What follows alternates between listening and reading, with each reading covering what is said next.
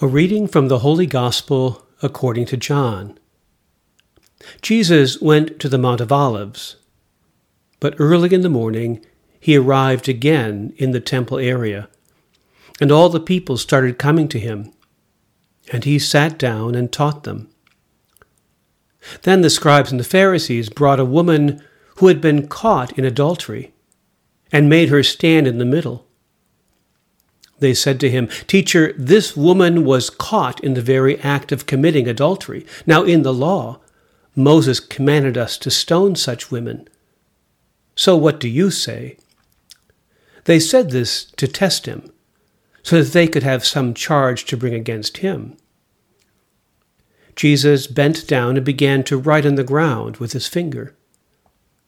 But when they continued asking him, he straightened up and said to them, "Let the one among you who is without sin be the first to throw a stone at her." Again he bent down and wrote on the ground. And in response they went away one by one, beginning with the elders. So he was left alone with the woman before him. Then Jesus straightened up and said to her, "Woman, where are they? Has no one condemned you?" She replied, "No one, sir." Then Jesus said, "Neither do I condemn you. Go, and from now on, do not sin any more."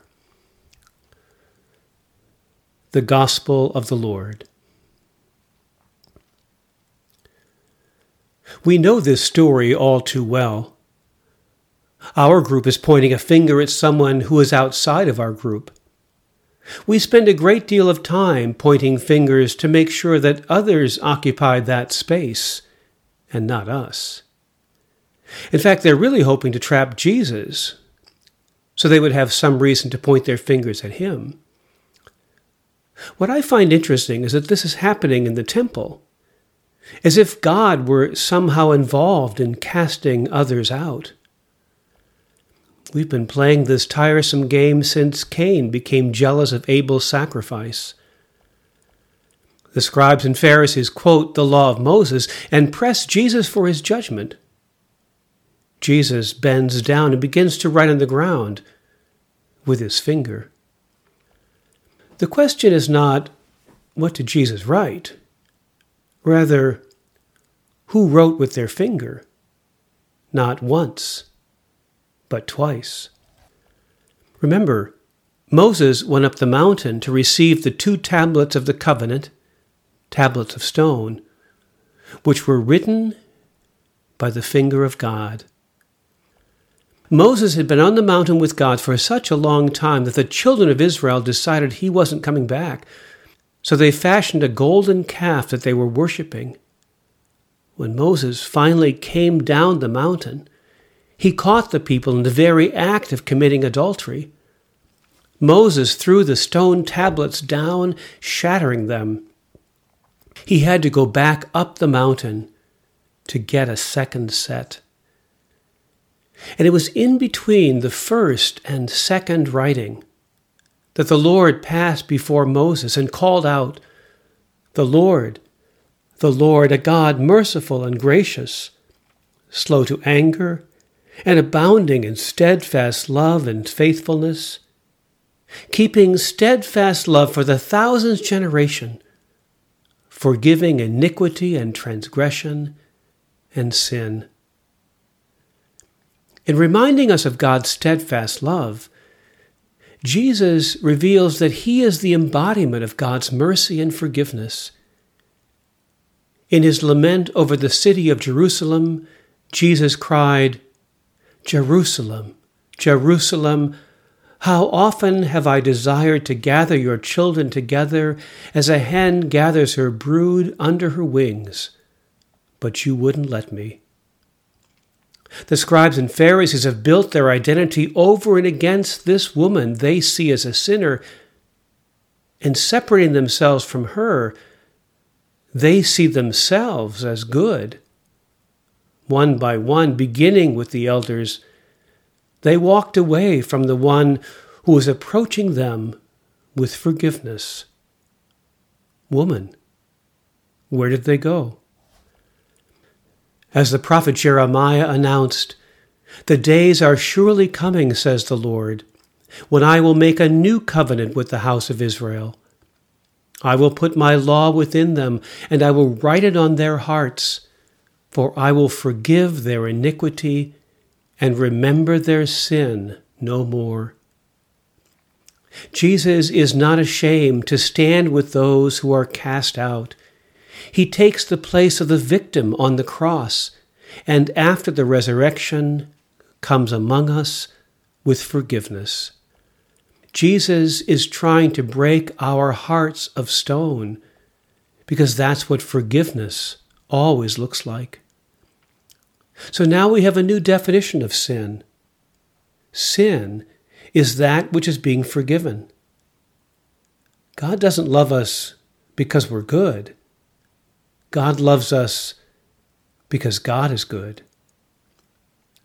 The opposite of holding in sin is forgiving for life. We're invited to step into a new future.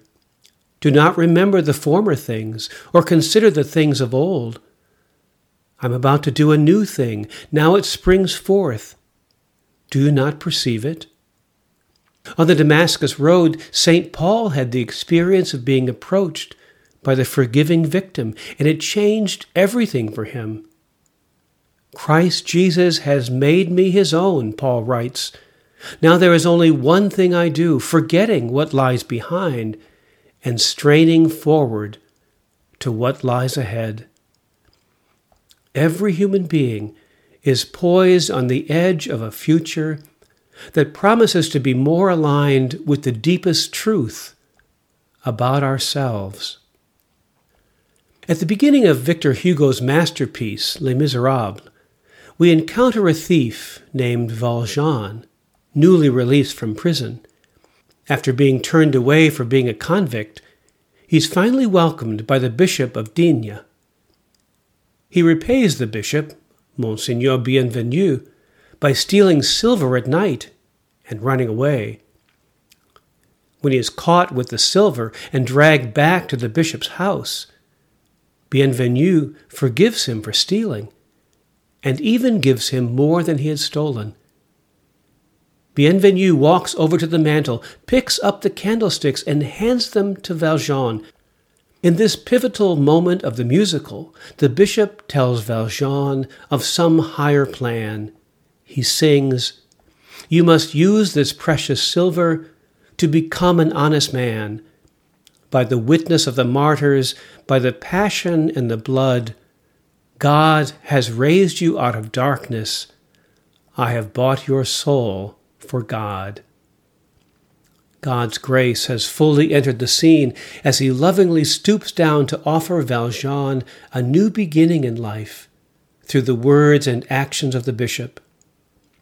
Bienvenu has given his silver candlesticks to Valjean, sharing the light of Christ with a broken man, exhorting him to receive this gift and grow into this new identity.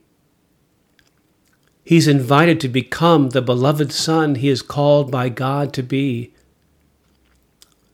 Later, when Jean Valjean shows mercy to Javert, Javert cannot receive the gift and takes his life rather than living into a new life. We need others to help us toward this new future, to forgive us. The four before the word "give" is an intensive. It signifies a complete and total giving into the future that is emerging.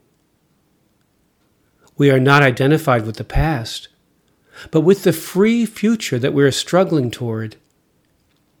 In this vision, the most profound word of forgiveness is the word Jesus speaks to the woman: "Go."